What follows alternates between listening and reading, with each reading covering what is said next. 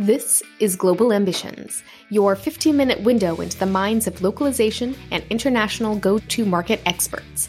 Discover how they respond to their biggest challenges. Here's today's host. Hi, my name is Antoine Rey, and I'll be your host today for this Global Ambition podcast episode. And today, my guest is Wada'a Fahel, who's a Senior Director of Engagement uh, Marketing and Transcreation and Global Ops at Zendesk. Wada'a, welcome to the program.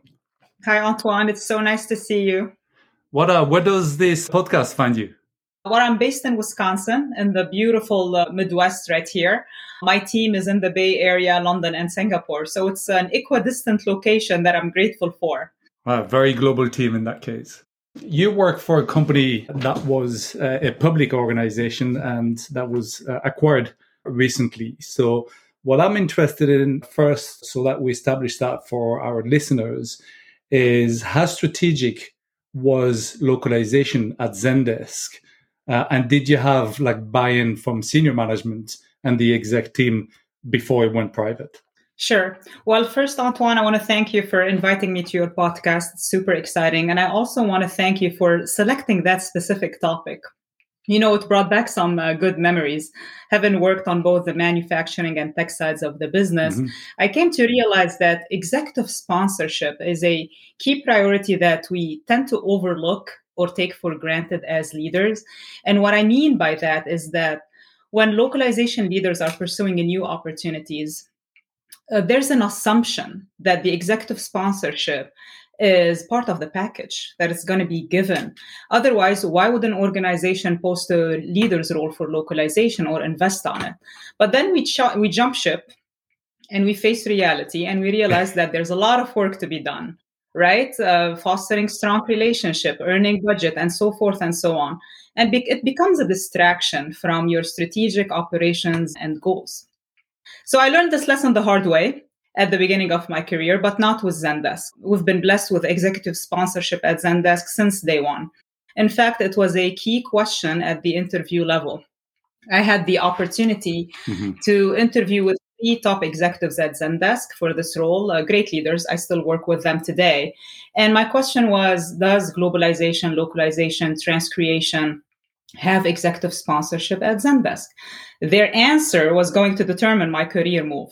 And sure enough, it was a collective and consistent yes across all three leaders. So we checked that box and sure enough, we earned executive sponsorship and budget. It enabled us to strengthen the foundation, overhaul tools and processes, build a robust global vendor network, and most importantly, get the right people on the bus and, and the right seats on the bus. So grateful for that. Now, I want to be mindful and I don't want to give the impression that without executive sponsorship, you're going to fail as a leader. Mm-hmm, mm-hmm. But it is going to take you longer to achieve your strategic and operation goals without executive sponsorship, especially when you're on the buyer side of the business. It's a fast paced environment, results are expected to be achieved fast. So it will just take you longer. So my recommendation for any localization professional or leader pursuing a new opportunities, if they haven't figured it out yet, is to ask the question at the interview level. Does localization, globalization have executive sponsorship? And if the answer is yes, great, mm-hmm. you're in good hands. If not, at least you've planted the seed and you've triggered some thoughts. Yeah, because that can take years from what I've seen with other organizations to actually get executive on boards. Yeah, and it was, you know, what we've been through back then at Zendesk. It was a public organization when we started overhauling the foundation, and it was difficult the way it is with executive sponsorship. So go figure how hard the path might be without it. Right. And your localization team is like two branch, right? You've got the product localization team and you're looking at the marketing localization yes. team yourself, right? Yeah, so the, the way globalization is structured around Zendesk is that two different capabilities, swim lanes, if you will. We have product localization, and I'm responsible for transcreation and global ops, which is marketing and pretty much everything that is not product related. So legal, corpcom, HR, and any ad hoc activities around the globe. Okay. So you mentioned that you're a public company. Since then, things have changed a little bit because you've gone to the private sector and with investors, mm-hmm. and presumably you know, those investors want to scale up. So I'm wondering whether things have changed because we know there's been some changes at the executive uh, level, and if your sponsorship has changed again there, and if you had to go back to square one with them. Sure, sure. No, you know, public or private merger or acquisition growth is a priority for any organization. So I would not say that by moving from public to private, Zendesk is faced with unrealistic growth expectations or that the new leadership wants to pull back from some markets. The acquisition is still in its infancy. Mm-hmm. We were acquired back in Q4 2022. This is when it was made public. And as you know, it takes about a year to understand the lay of the land and the mm-hmm. trajectory. But what I could share and what I've observed in the past few months is that there's less focus on Wall Street and the stock market, which I truly appreciate. Mm-hmm. You know, by moving to private, you don't have to worry about this anymore. And there's more focus on organizational structure and most importantly, the customers. Being customer obsessed in a good way is energizing. Mm-hmm. We understand the road ahead, the expectations, the outlook for the next few years is very clear. Communication and transparency both have been great. And that environment raises the level of employee engagement. And when you have engaged employees, you know, you unlock their potential, they have a skin in the game. So growth becomes inevitable, not just at the revenue level, but at all fronts. So the new owners are certainly expecting Zendesk to perform, and they have goals to meet and they have mm-hmm. uh, metrics to achieve. Uh, but it's all part of the a robust GTM strategy that was shared with us, and our team in Transcreation and Global Ops is equipped and ready to support.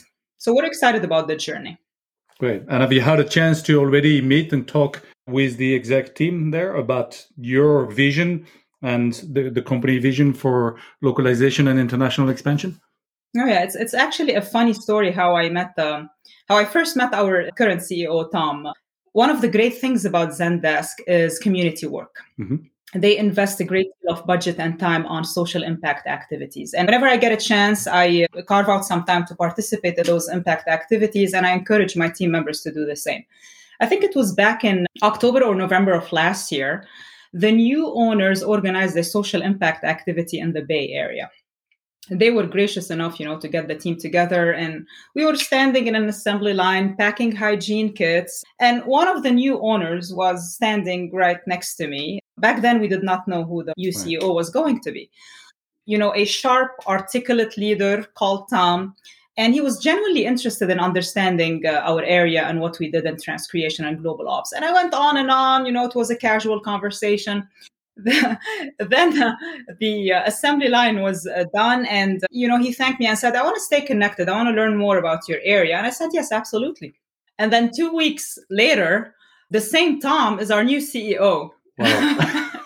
so i sent a note congratulating him about the new role he responded immediately remembered our conversation and scheduled some time to discuss uh, and, and deep dive I was blown away. Wow. A leader, a new owner who has a big fish to fry is not afraid of getting in the weeds and focusing on global capabilities like ours. So I would say by moving to private, we're in great hands. There's attention to global, there's attention to capabilities like ours, and we're, we're excited about the future. That's great. There's clearly an ambition and, and a drive to have internationalization as one of their key objectives and the growth of international market as a key objective for the next few years, which is a coveted situation to be in. And I know a lot of our listeners want to get that key objective on the leaderboard somewhere, you know, and that can take years. So in your case, you're somewhat probably even with the new owners already in the right place with the uh, executive and with your uh, sphere of influence within the organization there. How do you kind of uh, use it mm-hmm. carefully and to achieve what somehow? Mm-hmm, mm-hmm. Great question. I think, you know, I think the sphere of influence mm-hmm. is tied directly to the topic of executive sponsorship that we spoke about earlier now. Now, we have to be mindful that executive sponsorship is a privilege with a great responsibility, mm-hmm. and it's bound to a deadline. It's not open ended or timeless. Once the leadership entrusts you with budget and resources, the clock starts ticking, mm-hmm. and you have to deliver and achieve on the buyer environment it is the results are expected to, to be achieved quickly. So Uh, my philosophy is to start with small wins and build upon them to expand and solidify the sphere of influence. Consistent small wins lead to a long term compounding effect rather than having, you know, success stories with big splashes and then you lose momentum after that. What I've done throughout my career is to use success stories to solidify and expand the sphere of influence. When you create this environment, it becomes a habit. Your team members operate with certain micro habits in terms of consistency, accountability, delivery. You foster strong relationships, you build confidence and rapport, you have a strong and robust track record that will help you navigate change management, navigate shifting business needs, and also, people will trust you. Stakeholders will trust you when the going gets tough in business. They will trust the process. And we know that it will go bad at some point. So, again, when you have a strong and robust track record, you are, in a way, feeding into the sphere of influence. Now, again, yeah, in a nutshell, I think that the sphere of influence has to start with executive sponsorship, mm-hmm. but is highly dependent on your consistent and robust track record of small wins. And those, those small wins, you do you track them like through some sort of a data, and do you have like KPIs that you can use like to prove what you're succeeding with? I'm a metric person. Right. So everything has to be measured, and we're very uh, big on uh, KPIs. And in fact, we acquired the tool as when I joined the organization and we earned budget. We had a budget specific for tools because we wanted to acquire a tool and customize it to the best of our ability to be able to track language quality, uh, metrics related to how are we contributing to SEO, how are we contributing to the cost of customer acquisition, and so forth and so on. So there are metrics specific to localization and transcreation and global ops that the industry is very strong in, but there are other metrics that you have to be mindful of and those metrics, you have to spend some time and invest some budget and money on customizing them and continue to communicate them. And it's all in the narrative, Antoine. Mm. If you're going to use some localization and transcreation jargon and share the data around the organization, you will lose momentum. Right. You have to understand your audience and speak their language and adapt your KPIs to meet their needs and get their attention. So I would say the first 12 months on the job, it was a lot of deep diving, understanding the lay of the land and understanding our stakeholders and audience, and then customizing to their needs. And like a lot of the people that I talk to find it difficult to get certain metrics like you're talking about customer acquisition or i presume as well like monthly active users or daily active users for instance Mm-hmm. Did you get some, like in your team or maybe in an external team, some data analysts to help you with uh, reports and uh, data that you needed for those? We did our research, our external research, because we wanted to understand um, our friends and foes, yeah. uh, if you will. and we have a robust team of uh, data and marketing. And also, you have to look outside of marketing. So I developed relationships with GTM, uh, with the data analytics team, with the SEO teams, and with the web team. And it's all about explaining your needs and why you need certain reports and data and how it would benefit them as much as it would benefit us. It's a building block, right? Mm-hmm. So it's not one report that's going to make it or break it for you. You could have a massive report with uh, amazing data, but what will you do with it? It's a lot of work filtering information out and building a relevant report that help you understand your performance and the performance of content around you and the performance of language around you. Yeah, and I think that goes back to what we were talking about early on, the sphere of influence that, that you're building in your case with GTM, SEO, web, you know, so that you can show them how you're contributing to their own OKRs, I guess, you know, within the organization, mm-hmm. and therefore building further trust and involvement and budget, like, you know, uh, for you going forward. Great. Listen, it's been fantastic, Wada'a, to speak with you today on this and to get that view from the pre and post acquisition at Zendesk and to see that there is very much a strong uh, drive towards the international growth of the organization. And that'll be inspiring for a lot of our listeners. So thanks for your participation. Yeah, it's my pleasure. Always good to see you, Antoine. Thanks for tuning in to Global Ambitions. Subscribe at globalambitions.net or wherever you get your podcasts.